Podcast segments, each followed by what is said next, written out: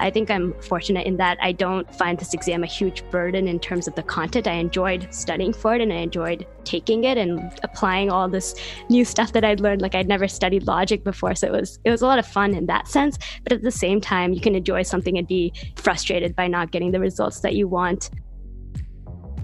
Hello and welcome to the Seven Sage podcast. I'm JY Ping, and on today's episode, I speak with Seven Sager Rochisha, who scored a 174 on her June 2019 LSAT. This was her fourth official score obtained after studying for two years. We recorded this conversation in the winter of 2019. Uh, we waited to release this episode while her applications were pending, and then the pandemic caused further delays. It is long overdue, but I'm very glad that we're finally releasing the episode now. At the end of the conversation, we'll get an update from Rochisha.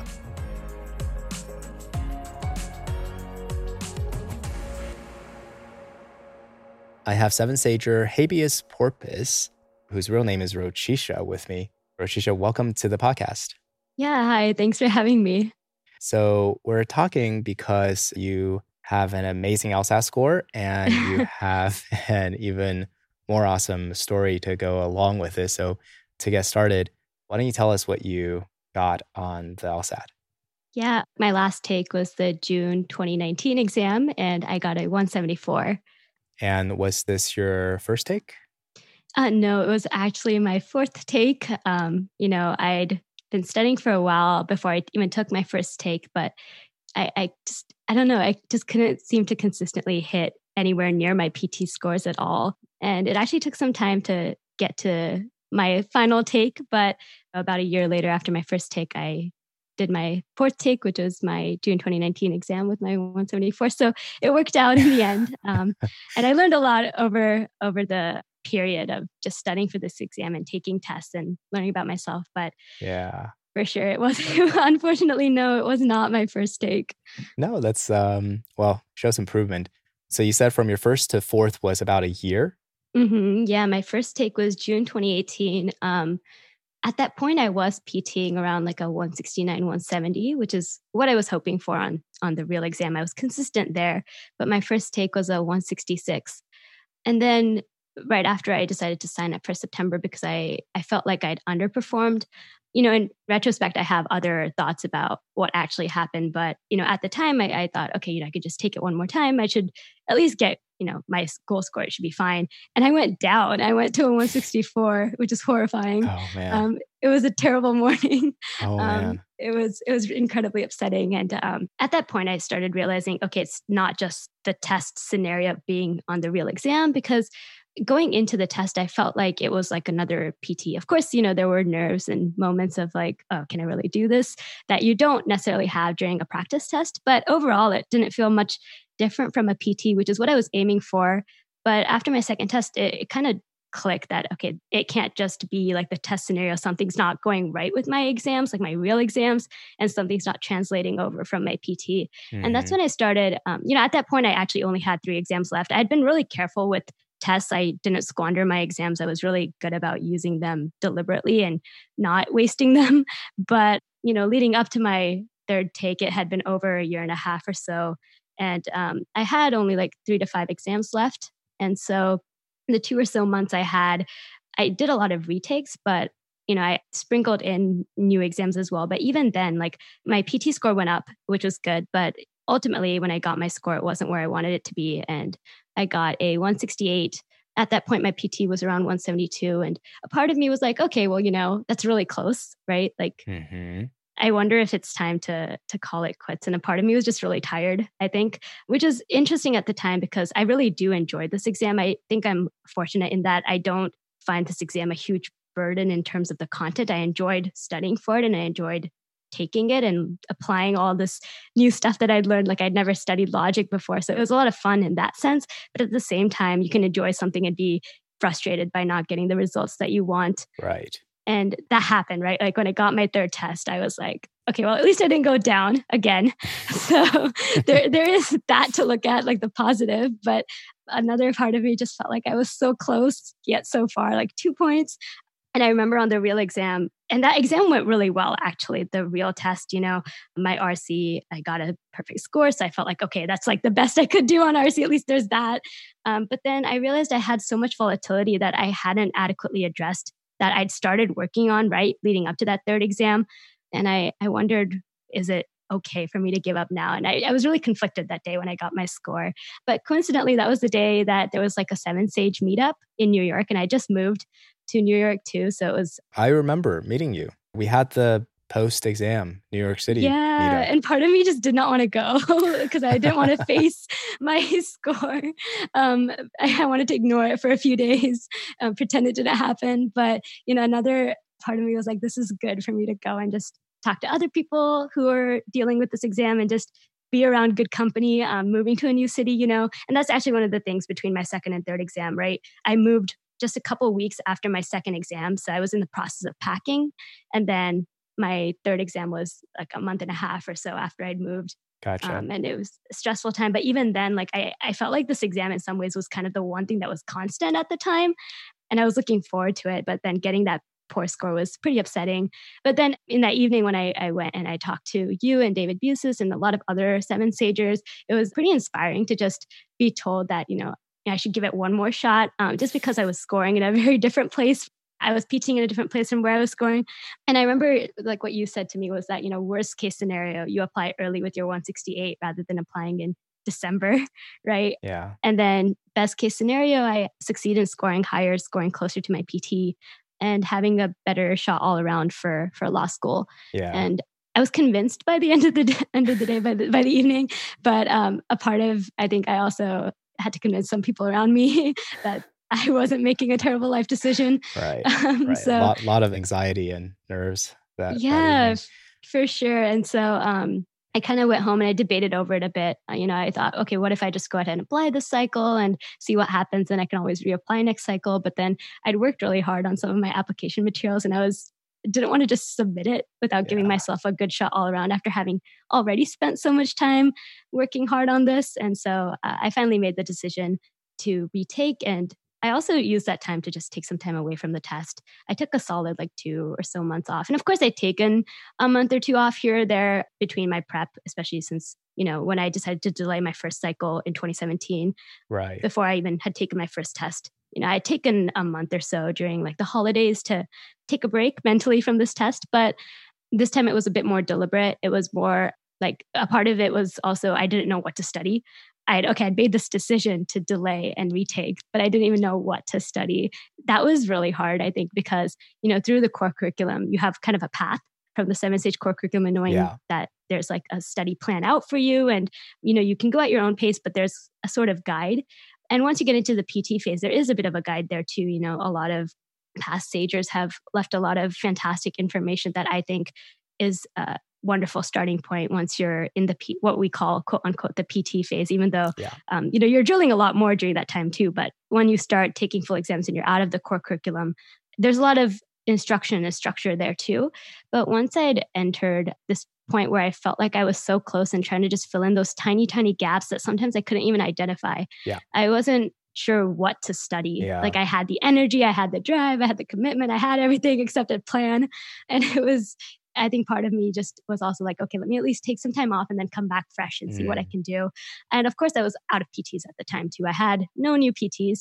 And actually, I remember you telling me to take July so that I would have the June exam. And that's what I had planned. And then I found out the July exam would be like 50 right. 50 digital. Right. I was just yes. like, nope, that's yep. not going to happen. yeah, a lot of people do that. Yeah, it was two years of studying. The LSAC just sprung that on everybody like so quick. They have been talking yeah. about digital for years and not mm-hmm. really taking mm-hmm. any action. Then all of a sudden they get a new president and boom, it's everything's digital. Yeah, and I know a lot of people do do enjoy the digital. I think for me, um, if I'd had more time to maybe prep with it, I might have been okay taking digital. But at that point, you know, it was over two years of practicing on paper and i just i already didn't have new exams on top of that like the volatility of maybe having digital maybe having paper was yeah. just something i didn't think i wanted to deal with yeah. so i i said you know what at this point i also don't know what else i can do the the best i can do is address that volatility with my LR section. That's kind of what I finally identified as my one okay. section that like one section I'd go minus seven, another I'd go minus two. And it was just okay. poor performance. And that told me I had a lot that I needed to learn. Yeah. And so I focused all my prep on just redoing LR questions and LR sections and of course practicing everything cohesively. And I took June and it, it worked out. So it was good. Nice. So back to your third take in November Mhm. of 2018, you had a perfect RC score. So Yeah. how was LR and LG? Yeah. So LR minus seven, LG, LR was minus seven for one section, minus two for the other. And Right. then logic games, I got, think it was minus three. Um, There was a, a hard game. Actually, no, you know what? It's really funny. Um, the game wasn't actually hard when I went back and BR'd it later. And I only BR'd it like before the June exam because at the time I just could not face my own test. um, and I put it off. I was like, you know what? I need to step away and maybe I'll use this as a semi new exam. Um, Mhm. but when I went back, that game was very clear. Um, But Mhm. in that, it's interesting how things change in that moment. Yeah. In that moment, it felt like a five star difficulty game when it was maybe two or three. And Mhm. how I perceived the rules was different. How I perceived the the scenario that they put out was different, and the questions. And I remember looking back and you know I ended up brute forcing the game, and it was okay. You know I had the time to do it, and that I think was a testament to some of the great advice I'd gotten from people on Seven Sage about creating time for yourself. But at the same time, though, it could have gone differently. So overall, I think. In all honesty, like I came out of the test feeling good, and I I still think that the test wasn't bad. Like starting with a 147 and 168 was not at all bad. I was more than happy with that. Um, it was just more of deciding whether or not that I wanted to stop my studying there Yeah. and how much I, you know, with my chances of maybe if it was the September exam that I got a 168, I wonder if my choices would have been different because, you know, it would have been early in the cycle and maybe my opportunities would have been different. But at Yeah. the point where I was then, I think it was okay Yeah. but I do think LR though, you know, it was a huge red flag, right? Like a minus seven in one section and a minus two in another Right. is it's not normal volatility there. So Yeah. for me, that was something I kind of started noticing from my previous test too. That, you know, even though I prep for it, oftentimes that's the section that I see scores. My score, you know, just kind of changes based on just that section. And so Yeah. I decided that that was something I needed to look at. So This is reminding me of I was giving out this piece of advice on uh, that night during that event about specifically addressing volatility, about how mhm. if you do encounter volatility from section to like if it's the same section, sometimes you get like a minus two, but then you know when it's bad, it's like a minus seven or even worse. I was telling people what that suggests is that some of the answers that you're picking is based more on luck than on reason. Mhm. yeah. And one day luck is with you, next day luck is not, right? So that's where you get that volatility from. So I think I told everybody just systematically discount those kinds of answers. Like if you're, you know, during a timed run, if you can't be at least more than 50 50 on an answer choice, you just should penalize, count that question as wrong. Mhm. That way your prep test will always be reflecting the lower end of your abilities, right? Yeah, that was, like I said, my focus during my time leading up to my last test because at that point I said, okay, you know, I know for a fact that I've done a lot of good work for logic games and even RC, which RC used to at one point became my worst section as well. So I worked on that a lot too. I created a system for those sections that had mitigated all that volatility. So I knew how I would score on those sections Mhm. even on a bad day, right? I would still not score worse than maybe a minus three or a minus four on logic games, which I know is a lot of people do way better on logic games than that. But for me, like that was kind of the worst case scenario that I'd kind of factored in to my Mhm. scores. And again, that's a worst case scenario. I was, you know, averaging minus two, minus one on logic games. And then reading comprehension as well. I'd gotten to a consistent minus two, maybe. Mhm. And I realized LR was really that's what I had control over at this point, right? Like that's what I could do my best to address. Yeah. And so I went back and started redoing complete LR sections and I would give myself 30 minutes instead of 35 to account for Mhm. the fact that I'd already seen it. That was again the best I could do to compensate for Retakes. Yeah, retakes or seeing the question again. And I stayed consistent in doing some of my approaches in terms of like 10 and 10 or 15 and 15 or Yeah. um, how I would approach questions. But I was really deliberate with the questions I missed. Um, more, you know, more deliberate than I thought I had been doing BR. But Mhm. after having seen so many questions, I'd gotten to a point where I could dig even deeper and think about okay why is this the wrong answer what was the lsac trying to do by giving this to us as a question or the, yeah. giving this to us as the answer choice and i know sammy talks about this in her podcast as well but being more deliberate with how we change answers and thinking about oh what could i do to make this better or you know what makes this answer choice wrong and could I change the stimulus to match that more, especially with like parallel reasoning or flaw yeah. questions, uh, analogy. And actually, that's incredibly great prep for RC as well, is practicing creating analogies. Oftentimes, analogy questions, at least for me personally, yeah. would be uh, some of the tougher questions on RC and becoming really good at creating parallel arguments. Both good and bad arguments made it a lot easier to kind of see that on a long you know, I think of RC as like multiple LR stimuli put together. Yeah. Um, and if you look at it that way, then it just makes it so much easier to capture the nuance in an analogy question on RC. So overall, I think each section in some ways does feed into the other sections on the test. And at this point, I try to look at it more. Even LR, I try to look at it more from an RC perspective, is to look at it a bit more structurally. And mm-hmm. again, that comes down to changing words and um, be when you're practicing. And so that really I think helped a lot. And of course, you know, there were some questions that it was like my fourth or fifth time getting it wrong and just accepting that I still was not getting it um, and figuring out, you know, what am I not understanding, creating explanations for myself. And right. I don't think I did something much different from what I did during BR, except it was just more intense. I think. Yeah. Um, yeah. And I think a part of it was I could do that because I'd had so much exposure and I'd come to a point where this was kind of all I was working on. I didn't have a lot of other things to fix on the exam anymore. Mm-hmm. Timing wasn't an issue. Other sections weren't an issue. The foundational concept of, you know, what do I do for this question type or how do I convert this explanation into a logical statement? Like those weren't issues anymore.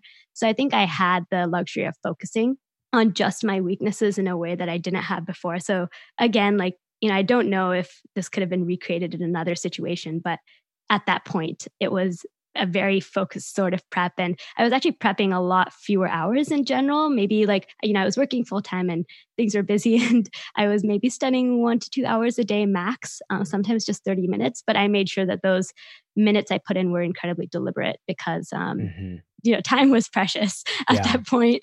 And uh, you know weekends of course i would take full pts and for full pts one test or two tests a week depending on my schedule. I didn't see pts as tests anymore. I saw them as drills um, because at this point i felt like the score wasn't as important it was just what i could learn from my mistakes and so right. again i would give each section 30 minutes and rc i'd give a little more just because it's rc so i'd give 32 or so mm-hmm. and that's how i went through practices. and yeah, that was a lot of my focus was really using the resources I had left. And, you know, of course, I'd rewatch Seven Sage explanations. And yeah, I've come back to the core curriculum multiple times. I, like, I never really left it, right? Like, I'd go back after my first round through the core curriculum when I first started. I went back at one point to relearn concepts with a new uh, kind of perspective, having seen it applied yeah. on the test.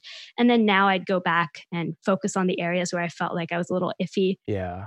And in the end, some people asked me, like, oh, what were your PT scores with your retakes? And I honestly don't know. I think I was around, like, sometimes I'd score 176 and sometimes a little higher, sometimes a little lower. And I didn't really track it because, again, at that point, I felt like that wasn't the goal of the prep I was doing. Right. It was to do my best to fill in questions or like fill in the gaps I had with questions. And then it was an interesting kind of few days leading up to my my real exam it was a lot of like self-doubt again about whether or not i could do this mm-hmm. but another part of me was also super excited to finally see new questions like i was so sick of seeing the same questions like i felt like i'd kind of memorized some questions word to word at one point wow. and i was like this is just this is too much and so i was actually really excited going into the test. It was a really new feeling. And of course, you know, like I said, I do enjoy this exam and I'd gone into previous tests feeling positive, never like super negative or anything like that. But in this particular, with this last take, I was just excited to do something different, um, which is a very different feeling. And of course, you know, in the back of my mind, there was this idea of like, oh, I, need, I, you know, I want to get a good score. It would look even worse if my fourth take went down. like worst case scenario that happened, that's just not going to look good, especially on a fourth take. But at the same time, you know, here I was going to take the exam and I'd worked um, really hard as I'm sure most people do for this exam, but in my case, I was just really excited for new questions. And so I tried to focus on that. And, um, you know, the excitement was what I held on to when I started. so when you got your score back for June, do you know what your breakdown was? Yeah, I do. So I got one wrong in the first LR section and then two wrong in the second LR section. My RC was minus one, and then my logic games was minus two. Okay. And I remember logic games quite vividly, actually, um, because I zoomed through the first three games. Uh, they took like five minutes for the first two and then eight for the third, I think. And then the last game, I could not figure out for the life of me. I had like 15 minutes and I just could not figure out like a board or a setup. And that, in that moment, I was like, okay, well, that's clearly not happening. Let's just brute force this. I have the time, mm-hmm. let's do it. So I started brute forcing um, some of my questions. Like a part of me just was, I remember feeling like, you know, it was my fourth section. So it was my first section after break. And I'd kind of left break, uh, like, you know, gone to break feeling okay. Mm-hmm. I know some people talk about how they can kind of situate themselves in their section. They know how they're doing. They can kind of keep tally or keep score. Yeah. I, I've just never been able to do that. I have a sense of okay, I, I, know that that question's a little iffy. I need to go back to it. So I have the sense of questions I need to go back to, things like that, but not a clear sense of how I'm doing. Cause I think I err on the side of feeling like I'm doing terrible, right? Just not really f- sure how I'm doing. And I think in some ways, maybe that was a good thing because it wasn't something I worried about. Like I didn't worry about how I was feeling in terms of how I'm doing in the section. Overall, it was going how my practice tests usually go. I felt like I was pacing fine. Everything was okay. And there was nothing super startling or out of the ordinary that freaked me out. So that was good. I was going to break feeling good. And then I got this section and I was just like, well, that feeling just went out the door.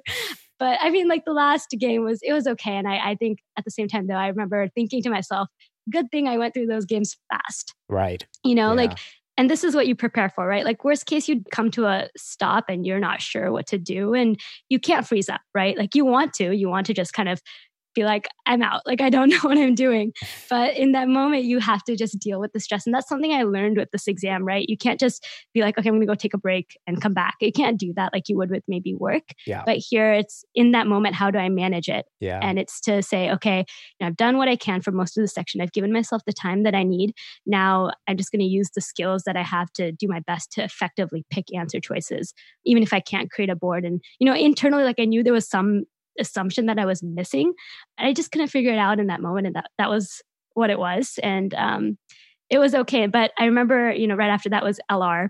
And that was my third LR section. So I knew that, you know, one of my LRs was experimental. The minus two on the logic game section, both those questions came from game four? Yeah, yeah. Okay. Did you know that you were going to miss those questions? Yeah, I thought I was going to miss more than two. so the first, you know, there's the acceptable situation question that was okay. Yeah. And then, you know, I don't want to give like way too much away, right. but like, you know, the last four questions for me without like my inference, they were global questions, right? They weren't like, right. they didn't have like a scenario or even if they did, I don't think it helped enough for me to figure it out. Right. Um, so at that point, I was just, my sheet was covered in game boards. Yeah. That's the danger when you start brute forcing. Mm-hmm. It's just, it gets really messy very quickly.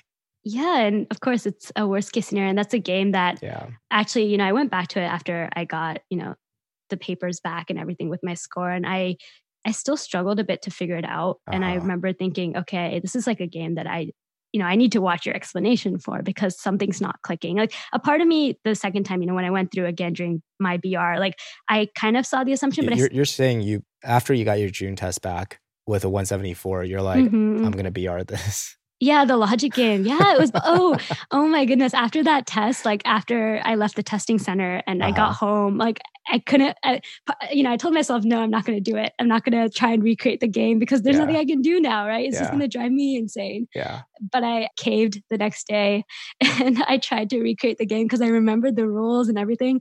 And I still like a part of me. I figured it out, but I part of me was like, but I had the benefit of time and sleep and um, no stress. Yeah. And I don't know if I still could have done this effectively on the real exam. Yeah. Right. I'm not sure. Yeah. Um, I think I, I could have still solved it. Maybe I could have gotten it, but I don't, in the sense of I don't know if I would have still effectively gotten that assumption on the real exam. Right. And either way, you know, what's done is done. In that scenario, I, I felt like I handled it okay. Yeah. I did my best. And I and so I actually thought I'd get the last four wrong. And that's kind of what I accepted. I was like, okay, well, now I don't know what I'm going to score on this exam, but those last four questions were really difficult. Right. Yeah. Yeah. And I yeah. I felt like maybe I got a couple of them with brute forcing, but I'm not sure. And mm-hmm. I was about to go change an answer, and they called time. And so I put my pencil down and I just remember staring at the bubble being like, why? like one more, like 10 more seconds. It could have been fine.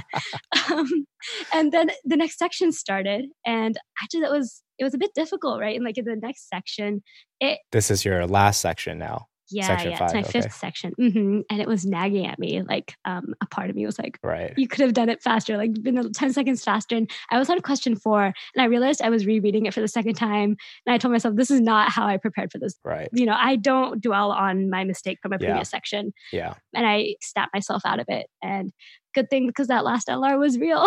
so um, I got, and the section was fine. Like it went out. It started out a little iffy, but I finished fine, like I normally do. And it, it all worked out. And interestingly enough, that was the question I missed on that section. Um, it was Question a really four. yeah, it was like a two star question. Um, and I came back to it three or four times. I had like I had time. I'd come to a point where I was finishing LR sections really fast. Um, same with RC. I had time at the end of RC too, so Yeah. that was never an issue. But when I came back, I still like it was still really hard to like kind of see it differently. And I don't. You know, it's it's all fine, right? Like in that Mhm. moment on the test, stress, a lot of different things contribute to how you pick answers, and you have to learn to not let it get in the way. But you know, overall, I have no complaints there. um, you know, I, I did my best in that moment. But the biggest moment for me, though, in, in terms of just thinking about my prep, was this is why you have to practice moving on. Yeah. Some students, I think, struggle to replicate test conditions because they give themselves that little extra time, or you know, they take a break when you don't have a break Yeah. and just really resisting the urge to do that is important and just recognizing that you know there were times when i would pt and this didn't happen very often but i remember once i was in the middle of my second section it was lr and i just wanted to stop. I just i sat there for a second. I was like i don't want to do a pt today. But one part of me like was like oh you know like i don't want to waste this exam i've already started i can't just stop in the middle Yeah. right like pts are precious that's kind of been drilled into me by then Yeah. so then another part of me was like, well, you know what? On the real exam, you're not going to get the luxury of being like calling it quits and saying, I'm going to come back later. Yeah, you don't get to do that. You can wait another like two, three, at the time, you know, they only gave it like a few times a year, or you can choose to wait two, three months and then come back. Like, is that what you want to do? Um, and I remember I had this like internal dialogue while I was looking at an LR question. I just chugged along. Do you just deal with it um, and dealing with stress and anxiety and frustrations. Those are all things I strengthen, I think Yeah. with this test. And I think those are life skills that are good. Yeah, for sure. Zooming out a bit and seeing the big picture here of your score progression from June 2018 to June 2019. So you took three PTs in rapid succession, right? One administration after the next, June, September, Yeah. November. And then you had Mhm. seven whole months Yeah. to kind of reflect and Mhm. take time. You said you took some time off and then you were also working slash studying a little bit during the weekdays, a lot during the weekends. Mhm. Yeah, I think there is something to be said about just having the time to absorb this information for you to become habituated. Mhm. I found that a lot of the uh, skills that are required to do really well on the test, you just can't cram it in, right? It's not like you learn the rules of formal logic or you learn how to break down the grammar of a densely packed comparative statement. Like you can do that. You can learn how to do that relatively quickly. I mean, Mhm. you know, these lessons on, on Seven Sage are like what, five minutes, 10 minutes. Yeah. So within like an hour, you can learn how to do that. But that's that's not the same at all as being competent in it, right? Having mastery over it. And that's something you just I feel like time is just a necessary ingredient that there's no substitute for. Hmm I think application is very different, right? It's easy to acquire, you know, theoretically understand Yeah. all of these things. Like, okay, I know what I'm supposed to do with this question type. Yeah. But when it comes time to actually do it, am I doing it effectively? That's one thing, right? Am I doing it, you know, within my time limits? Am I making time for myself by going quickly all those easy questions, coming to a point where you can trust your intuition, right? And I think this is something you talk about too. But in the beginning, when you first start studying for this exam, you don't trust your intuition, right? Because oftentimes it's built on poor logic and poor knowledge of kind of arguments. yeah. And then, And they're trying to trap you. They, yes, they know too. your biases and all the faulty ways that you think. And so they have Mhm. answer choices waiting, lying and try wait. Oh, for sure. And then you practice and you start seeing your own mistakes and what you do wrong, like you said, biases and poor application. And you practice that. And eventually, I do think it came to a point where it was very intuitive after a while for me. And I think that that helped with the speed for sure. Yeah. And sometimes now when I see an LR question, I know what the answer is, but then it takes me a little bit more time to think about why. Yes. Whereas that was more deliberate, right? In Yes. the beginning, I had to think more about, okay, why is this the right answer? Like, what's the reasoning? And I still do. That's definitely what you should do during BR, right? Like, no matter what stage of prep you're in, if you know you've gotten to a point where it is becoming intuitive and okay, you pick an answer and that's fine during the test, but you can't let yourself off the hook with like the worst explanations, like out of scope and like it doesn't matter. Like, why not? Why doesn't it matter, right? Like, Yeah. here I am struggling with this answer choice. You got to give me a better explanation than that, right?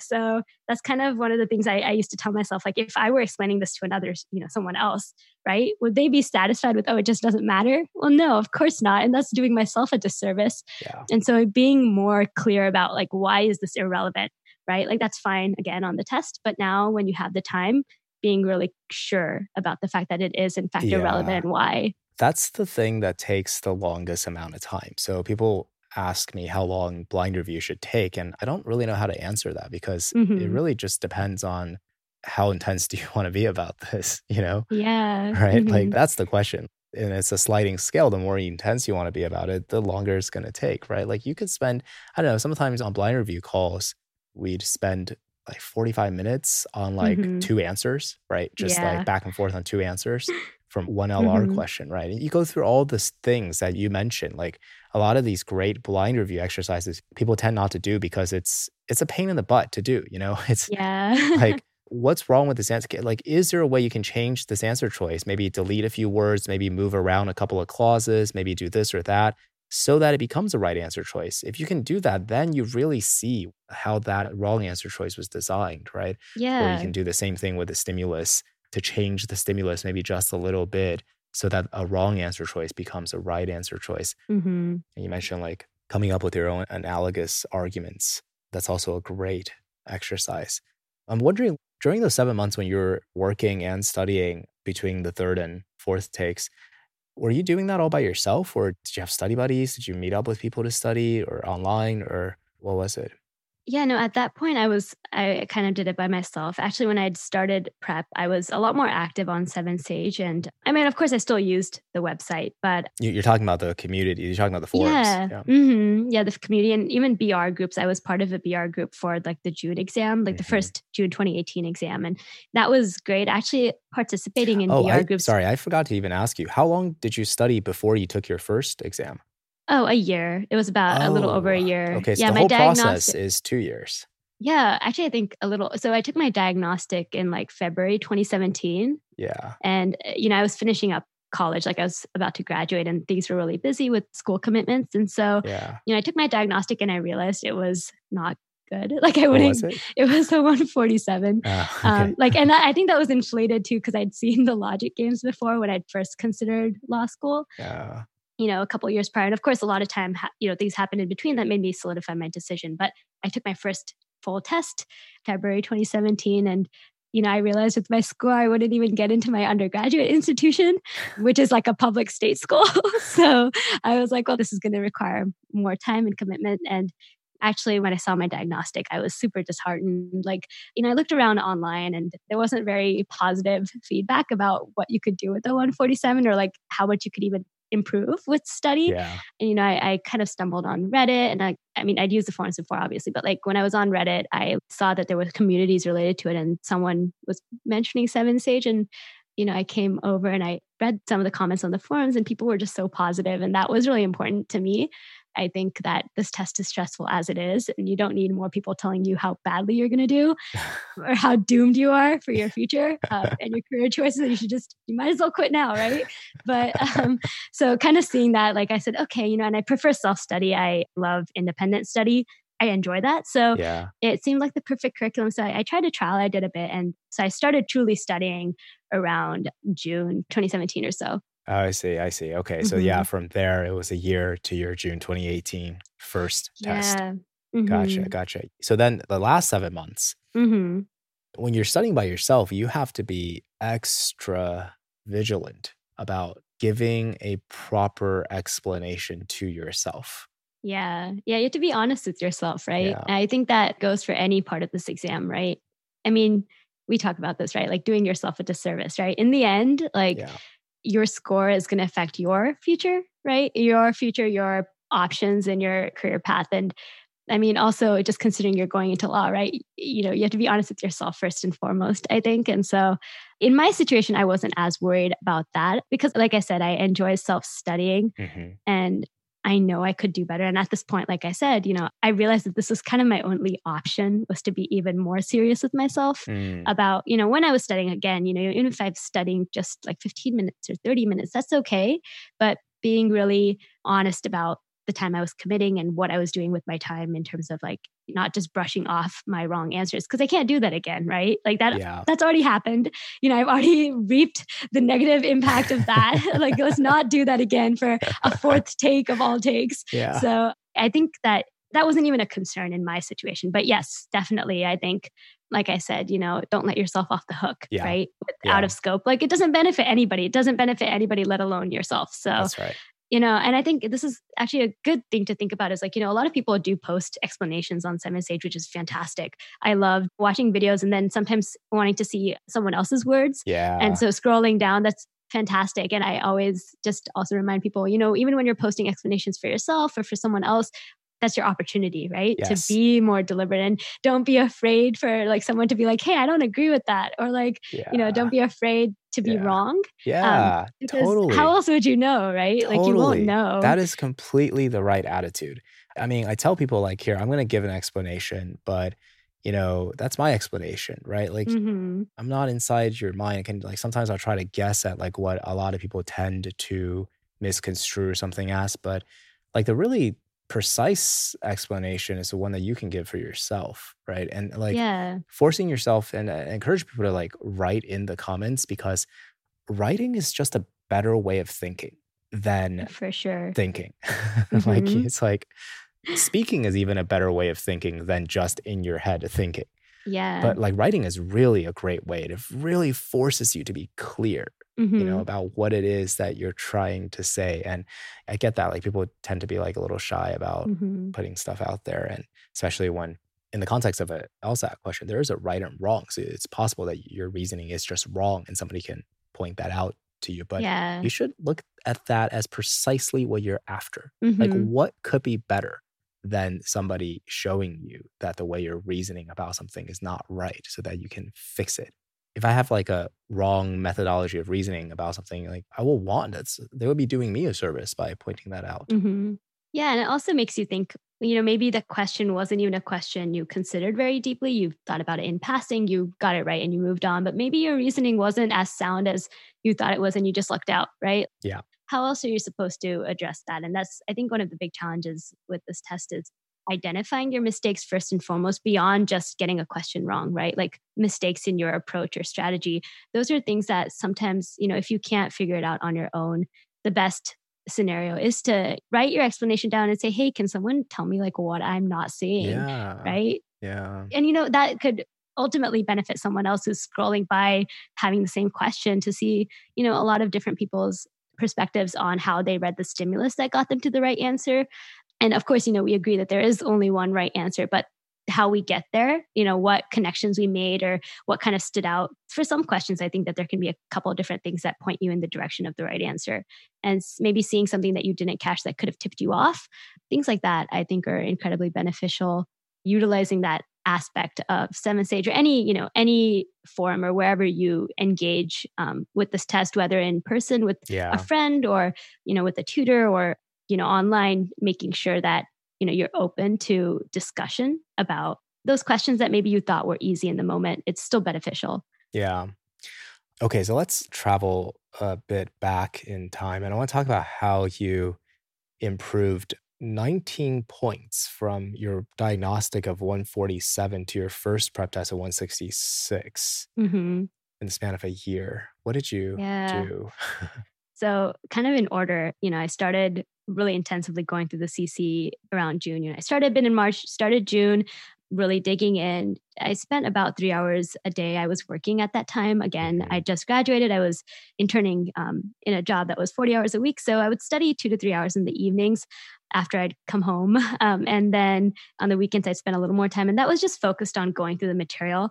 I think one of my big tips for people in general is don't time yourself or like don't focus on the time with the problem sets. I get this question a lot too is, oh, how fast should I be doing these problems? Well, you know, I don't know if you should even be timing it because mm-hmm. that's not the point right now you're learning something right like speed is the second step that's something that i i was really big about was I would maybe use a stopwatch if I was curious, but time was secondary to my applying some of the things I learned. And so mm-hmm. I did all the problem sets as I was going through. I think in retrospect, I would maybe do a fewer problem sets and keep some for myself for once I needed for drilling, maybe. Yeah. But it was okay. I still, you know, that that's kind of was my focus. And then around September, I started studying full time and I started PTing at that point. It was just one PT every two or three weeks. And, you know, I did a couple PTs in the beginning just to kind of see where I was. When I got out of the CC, I think my first test was a 160, but then I kind of just immediately dropped to like the high 150s for a while mm-hmm. after that. And that's when I realized, okay, LG is really bad. like I really need to work on that. And so I started foolproofing. And I actually spent most of my time foolproofing. And I can speak to that in a second. But one of the other things I did was also LR. I realized I was unable to finish the section. And a part of it was because I spent too much time looking at my clock, mm. just feeling nervous. And so for a while, I said, okay, you know, I know that time is important and I am timing myself right. I never do a PT without, like a new PT without time. But I flipped over my watch during LR and I just focused on doing the questions very like focused and just moving forward with my questions and just finishing the section on time without worrying about where I was in terms of the clock in the middle of a section. That's kind of what I did in the beginning until I felt like I could get through an LR section. And in the meantime, during my drilling phase, I was just really focused on foolproofing. I foolproofed a ton of games every day. The method I used is, I think it's maybe similar to Pacifico's method on the forum. It's posted there, but mm-hmm. basically, I have a huge Excel chart that's really big, and it's uh, on the left hand side. I recorded like the game, the rating at the time on Seven Sage, the ideal time you finish it in, and how many mm-hmm. questions there were, and then I set up rows of takes. And every time I took the test, I would write down the day I took it you know what my time was how many questions i got right. And then based on that i scheduled my next take. So if i did really poorly i might schedule my next take for a few days later. If i did pretty well i might give it a week. Mm-hmm. um, and i kept doing that incrementally. So every That's time amazing. i yeah i set up some like conditional formatting um, on excel. And i it would like light up the days or like highlight the games I had to take that day some days it was like 10 games it was a lot. So i like i'd like reschedule things. And then when i mastered a game you know and that means like i got it you know 100% right on time. And then i was able to redo that a month later. After a huge gap i was able to do recreate that success. I'd call it mastered and the bar would go green mm-hmm. which is nice. Mm-hmm. so that's kind of how i set it up and i did that for all the games from 1 through 35 so there were some games i mean i did 13 14 times because they were just really hard for me And uh, yeah, when I look back, I was like, wow, I, have seen this game so many times. And then there are other games that I was able to do in just one or two takes. Right. And yeah, I think for miscellaneous games were something that I spent a lot of more time on because those are games that were different. And so I would yeah. require more nuance yeah. or like just more understanding about how best to tackle those questions. And so, yeah, that was a good system for me. And I, so my foolproofing wasn't just a few days or weeks. It was you know over months like i was foolproofing Good. up to my june exam right except yeah. it was i had less as time went on i had less games i had to foolproof and well as should be the case right yeah exactly yeah. and and i'd seen success with foolproofing almost halfway through like i was on 14 15 i think pt yeah. 15 or so and i was already doing so much better. My logic games went from like, I don't remember exactly, but around like minus 10, minus 11, minus 12 to more consistently around minus six or minus 5 mm-hmm. And then from there, refining that some more for like speed across the section, right? Yeah. A huge part of it is not just time management on a game, but time management across games. Yeah. And so, yeah, those are all things I learned, but that was most of the beginning of my prep. And during that same time, I was drilling LR questions by type. Again, you know, I'd gained all this great knowledge. It was really cool to me. I'd, again, like logic, I still find super fascinating, but I didn't know how to implement that right on questions and do it effectively and quickly. And so, just in general, I would oftentimes drill questions by type, or I'd go back and watch videos from the CC as I needed for certain question types. So, like mini question type intensives for myself. Yeah, that's kind of what I did until December or so. And December, I took a month off. I'd also started volunteering because I realized I needed something away from this exam. Just studying all day was becoming a little too much for me. I needed something that could take my mind off this test, not because I, again, didn't enjoy it, but because you can't brute force the time. And I know people want to be like, right. okay, how many hours do I put in to get like X score? And it's not a formula, right? Yeah. Um, you can't just say, okay, five hours a day and I'll get a good score. Yeah, that's spaced repetition that you talked about. I mean, that's mm-hmm. that's a yeah. that is a well supported finding in psychology for yeah. Mm-hmm. acquiring mm-hmm. new skills right yeah i used it i used it a lot for a language and so it was something yeah. that i had a lot of faith in so yeah no it works it really works mm-hmm. you just you, you move away from it you let yourself like i don't know what's actually happening i didn't study psychology but i like yeah. to think that you're letting yourself forget it and your subconscious mm-hmm. is like mm-hmm. somehow absorbing it yeah and then to come back and you know a lot of with lg a lot of foolproofing i don't know if you heard you're probably not following lsat drama but with the latest. I, I am actually. You, you heard okay, so yeah, you, you know about still the... tutoring, and oh, so my students impart this the horrors of the exam on me. Yeah, so um, they're they're releasing the September score in like two weeks, I think.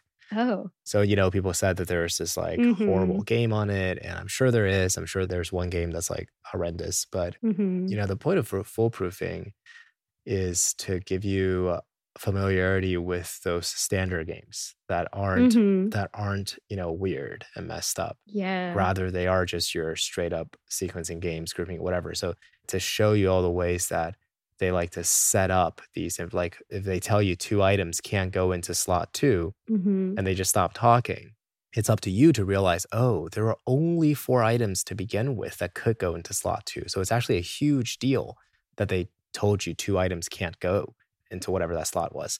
Mm-hmm. Because now yeah. that means there are only two other items that can go in there. That's that pattern of inference making, mm-hmm. that foolproofing really. I mean, at least the, if you're doing it right and you get the point of it, that's the kind of thing. Like you can generalize that away to a rule, right? Like I say in the LG explanations, that particular generalization is when they give you something negative, turn it into something positive, mm-hmm. right? Like mm-hmm. that captures so many inferences that they try to hide right? Yeah. So, I mean, I'm also very curious to see what that game is like. Yeah, for sure. I'll find out in a couple weeks, but you know, it's precisely to prepare you for a game like that so that you move through the other games and you have time to like deal with mm-hmm. the weirdness. Yeah. And I think this applies to every section, right? Like, yeah, I think yeah, a lot of times yeah. we think about, oh, how do I get faster at harder questions? But I think that that's the wrong question, right? Like, yeah. you want to get faster at the easy questions and the easy games and become efficient with easier or simpler questions and passages so that you have the time that you need for those harder games. At least in my case, like, I don't think I ever got super fast at hard questions. I just one created more time for myself yeah. for those hard questions and then also became a little more efficient yeah. with how I tackled the difficulty. No, totally. And that's on a spectrum, right? That is completely mm-hmm. on a spectrum. Even to this day, I don't think I've ever gotten a 180 on a prep test. Before, I haven't either. Right. So like I just yeah. like I know people do get 180s, they exist. Mm-hmm. I don't know how they do it because for me it's guaranteed that out of these 100 or 101 questions, there's gonna be like a handful that I'm just looking at this like, okay, this is really pushing the upper bounds of what I can figure out under time conditions, right? Yeah, exactly. I tell everybody to do this, but you know, skip questions. Your job is to identify hard questions and skip them. Yeah. Right. And then like a little bit lower down on the spectrum, in other words, questions that are not as hard but still pretty hard. Those are the questions that you actually want to spend more time on. Where do you get that time? Well, two places. One by being faster on the easier ones, right? And the mm-hmm. other place is by not trying to do every single question. Yeah, exactly. And I think in the beginning, I was skipping a lot more aggressively, I think, because there was just so much more I didn't know. And then I got to a point where my skipping was, I was a little more careful. Like I, I kind of knew how I was, whether or not I could access that question in this moment. Mm-hmm. Good. Yeah, that's, that's a really difficult thing. I mean, it's a judgment call, mm-hmm. right? It's a mm-hmm. judgment call that relies on a lot of intuition.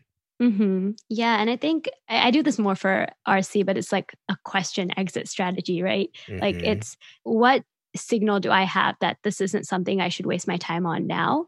And I think it's a little different for each person, right? For some people, it really is rereading the question a second time and then, you know, thinking about it a little and they're good. But for me, sometimes if I read it a second time and it just wasn't clicking. I just knew that this was a question I just needed to come back to later because it wasn't because of misreading or something. It's just something's not connecting for me right now. Yeah. And so eh, being able to figure that out, or, you know, going through and saying, okay, I can cross off A, B, C, but D and E, I'm just not sure. And so you give yourself one more shot to reread them and then thinking about making that snap decision of yeah. whether or not you want to spend time rereading the stimulus, which isn't necessarily wrong. It's just, is that the time I have? And is it going to help me in this moment? Yeah.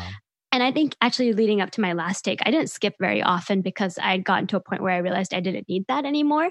And so I might skip one or two questions that I eventually just came back to mm-hmm. and it was mm-hmm. fine. Um, mm-hmm. Um, and I also, it comes with having trust that you have the time that yeah, you need, yes. right? Because yes you know, how can you say I'm going to come back when you never finish? That's right. right. That's um, right. And that takes prep and practice, of course, right? And you do get to a point where you can confidently skip because you're like, yeah, I'm going to come back. I have the time. There's no right. worries there, right? right? And I remember you saying this if you're going to get a question wrong, get it wrong fast and move on. Right. I take that very seriously. Yeah in the beginning it was hard right i had a lot of underconfidence errors and i think leading up to the end of my prep i had a good mix of underconfidence and overconfidence but at the same time within that i knew what i really needed to come back to even if a part of me is like oh i could have gotten that one wrong and that one wrong and the other one wrong too just even with that, I think, let's say you do with the digital, I think it's definitely more difficult because I had like a system for how I circled questions. Um, it yeah. wasn't super drawn out, but like I had a first priority, second priority questions and then skip. So like if I put an S, that was the number one question I need to go back to because I completely skipped it, mm-hmm. right? Like I didn't really answer anything. I just, you know, I glanced at it and I knew I needed to come back but then i had questions where like i was a little more 50-50 and i wanted to take a you know a bit more time on it. And then there were questions where i was just my internal fear that was making me think i did it wrong that i just knew that it's totally fine if i don't have time for those but ideally i'd like to get another look. Right. And you know but eventually like near the end i didn't need to use that as much like just an s for skipped was enough or like i just had a few questions. But with the digital i think that that's definitely a different kind of challenges i think being a little more careful with flagging questions maybe yeah. again i can't speak to technique but i don't know if it helps to come out like end the section with like eight flags and then not know which one to go back to right, i think right. figuring out a method for yourself about how you flag and maybe being more careful about you know just trusting yourself a little more is also important even with skipping yeah at least in this iteration of the uh, digital interface i say this because they're probably going to be making changes mm-hmm. as time moves forward but um, there's sort of two signals you can give yourself. One is flagging, mm-hmm. which will make a flag appear on the bottom row of your questions. The other signal is just leaving the question blank, which will yeah. leave that little dot like white. Mm-hmm. Maybe you can use those two. Because, yeah, when you're taking on pencil, there's like, I had like a light circle, you know, like mm-hmm. really heavy circle when on round two, like if I'm done with the question, I'll put a big check on it to indicate that, okay, I'm done with this one, even though there's a circle, it's good. But you, yeah, you, you just got to come up with a new system to signal your second round strategy. Yeah. I think definitely, I think there's a, a lot of things with digital, but that was one thing. And then also, I think making little notes, not, I don't want to say notes for myself, but one thing I, I did have the luxury of, I think, with paper, and maybe there's a new technique for this now with digital, but let's say I was down to two answer choices and I couldn't figure out, I would maybe like cross off the word or something that was irking me in an answer choice. Mm-hmm. And even if I didn't pick something when I skipped and I'd come back, I could see what I was thinking. That, you know, I actually took a digital LR section yesterday, you know, because I was helping a student. And then I remember coming back being like, wait, why was I like, what was I debating on? I don't remember. Mm. Like, I wasn't sure in that moment, like, what it was that was making me switch between the two answer choices, whether that's good or bad, right? Like, it was almost like having a fresh question, which is kind of nice. Oh, but yeah.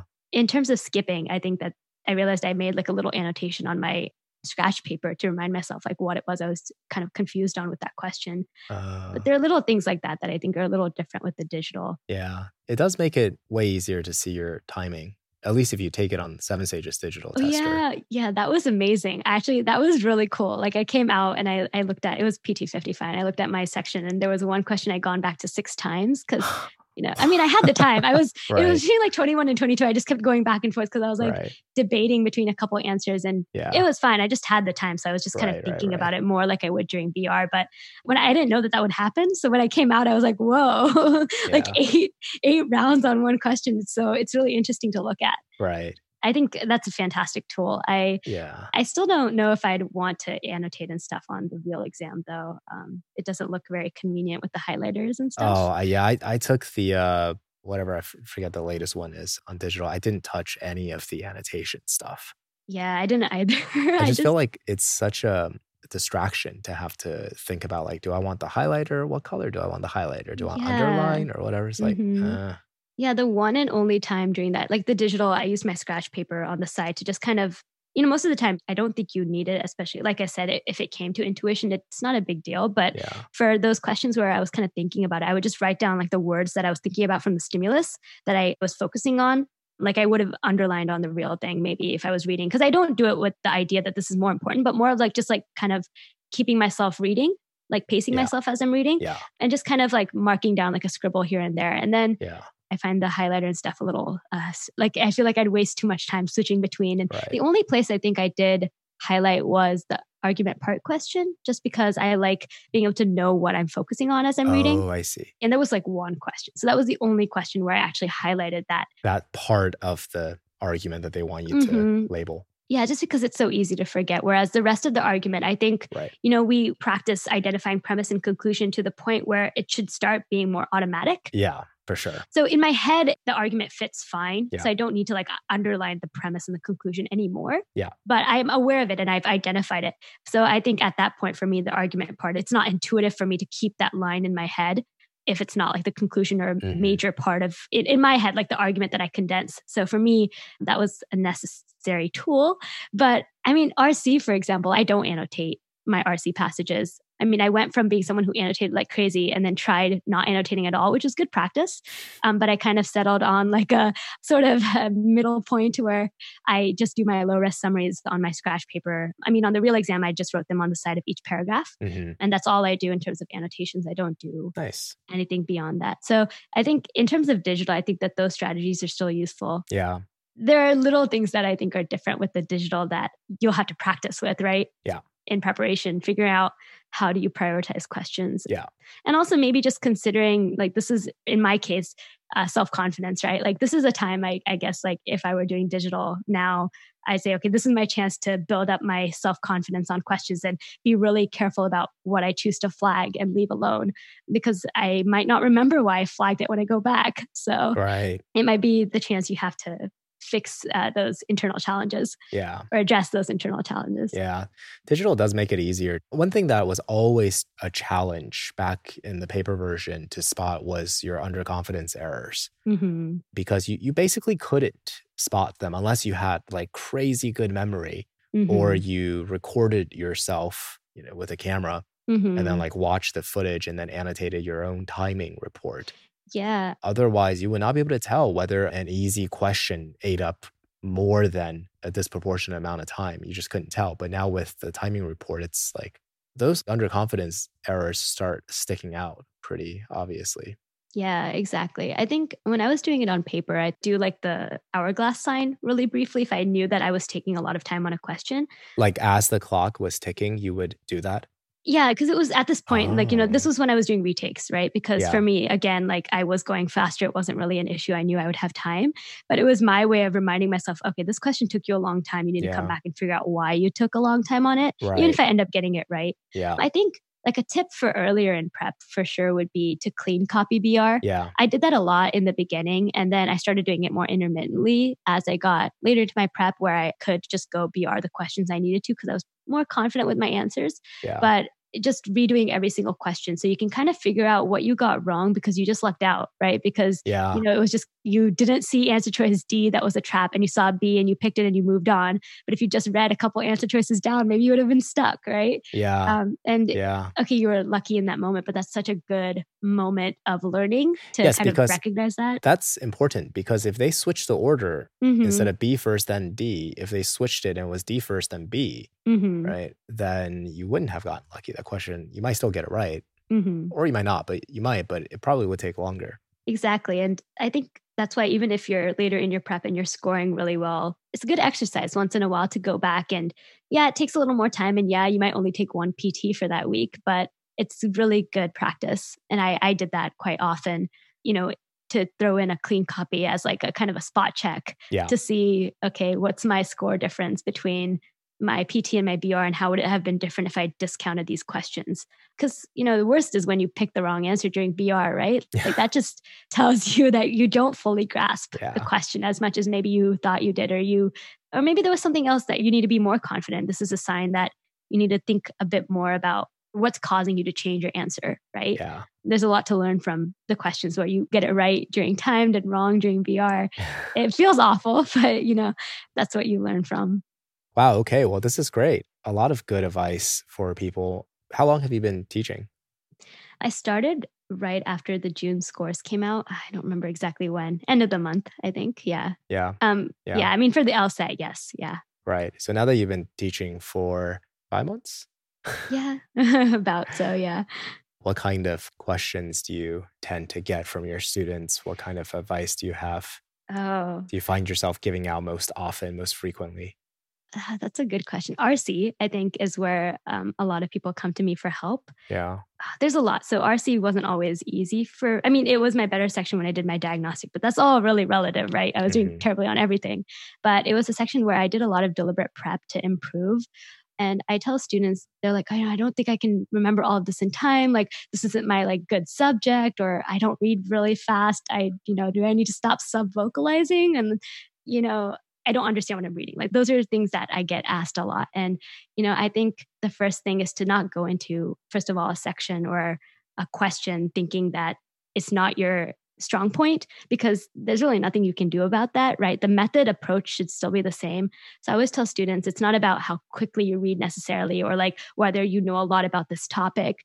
It's recognizing the structure and then dealing with not knowing things. That's really important, right? Like I'd go through a few lines and say, you know, I don't know what's going on and that's okay. Maybe I'll figure it out later as I'm reading, or maybe I won't be asked a question about it. If I am, I can come back and deal with it then. But letting yourself move on and just kind of absorb the information and think about it more broadly. You know, I always tell students that don't focus so much on the details or retaining all this information or trying to go super fast because a bit more like LG, spend time up front and be okay with the ambiguity of not knowing something. And also, if you can, make it a learning opportunity in that you're learning about a new topic that's kind of interesting, right? Yeah. I mean, I know it's not easy because you're under time pressure and you needed to answer questions and do well. But at the same time, stress makes it harder to absorb the information. I believe that quite strongly. Yeah. So that's one major thing. And then the other is more outside of this test, learning to handle stress or creating methods for yourself. Like I'm a huge fan of meditating or, you know, exercising. You know, think of them as part of your studying in a way. Don't guilt yourself for taking a break. I know I struggled with that at some points, feeling like I was a slacker for not working.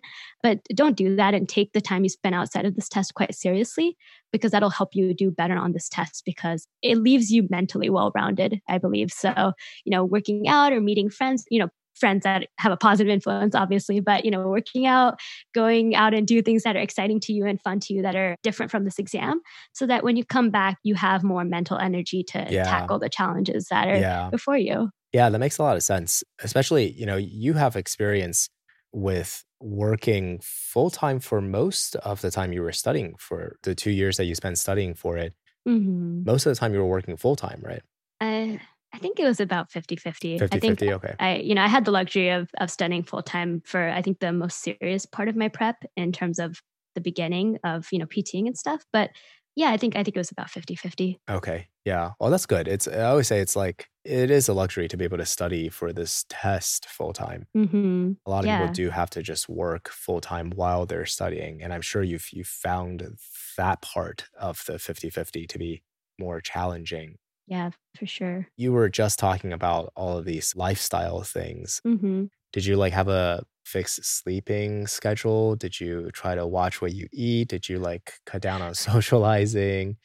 No, I mean, I mean, I, I I don't know if I had like a very exciting social life to begin with, so I don't know if there was anything to cut there. but my eating and my sleeping habits were, I mean, I don't think I thought as much about those. Uh huh. Were they already good? I think they were okay. I, I eat pretty healthy. I like I mean, I intermittent fast. That was something I've done for a long time. Yeah. So that wasn't anything different. But I do think that that has benefits. I argue that that has benefits. Yeah. That's something people should try. Yeah. But beyond that, I mean, sleep and stuff. I usually, you know, I slept around the same time every day and I woke up because I had to get to work in the morning. But, you know, those are things I thought about a lot leading up to my first exam. And I think it helped at that time because it created something that was a bit more static in my life. Yeah. Outside of yeah. this test day, for example, can be really stressful or exciting. Um, those are things that maybe with having some other aspects of your life be a little more standardized can feel a little more comfortable. So there's less to worry about the day of the test or you know leading up to the test.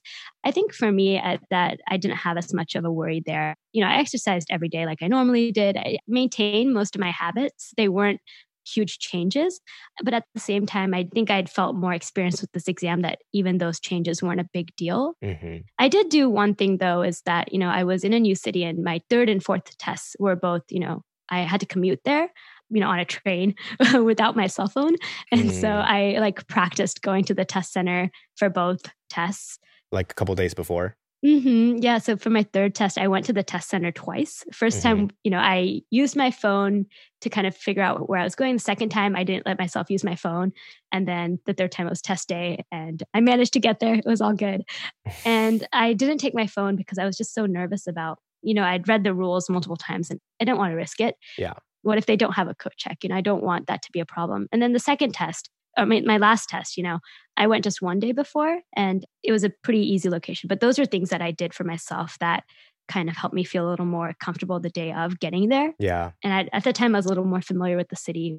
I do think definitely with the phones, though, don't take your phone. I mean, it's hard. I realized that, you know, for me, like I was commuting and it was hard, like feeling like I could get lost. But at the same time, when we got to the test center, a lot of people had to wait to like basically the person who was administering the test at my test center was very, very strict about bags and phones. And there wasn't like a clear coat check. And so a lot of those people had to wait until the end, I think, to get rid of their stuff. Mm. It's just extra stress that you yeah. really don't need. Yeah. And, you know, maybe our center was lucky that people weren't actually kicked out, but it's better not to risk that. So for me, in terms of something I did, yeah, yeah, okay, yeah. So in terms of making sure you don't create more stresses for yourself, if you're someone who is late often, tell yourself that you need to, you know, this test is going to start earlier than it actually does. Do whatever you need to to trick yourself to get there.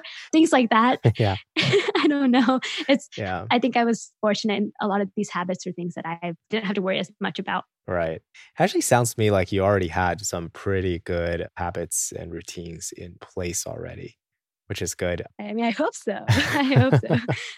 at this point, I need to keep up my activity. But yeah, I definitely think that doing things outside of this test, whether you making them standard, of course, don't work out like a few days before your test for the first time. That's just asking for like pain and soreness. But yeah. like considering the things that you do outside of your test and how they could be better and they're you know they're probably better for your life in general right like eating healthier is better for you anyway yes. right yes. beyond this test these are good habits to form now That's when right. you have the opportunity to reform your habits. Yeah. Might as well, right? Yeah.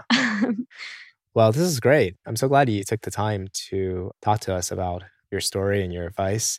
Yeah.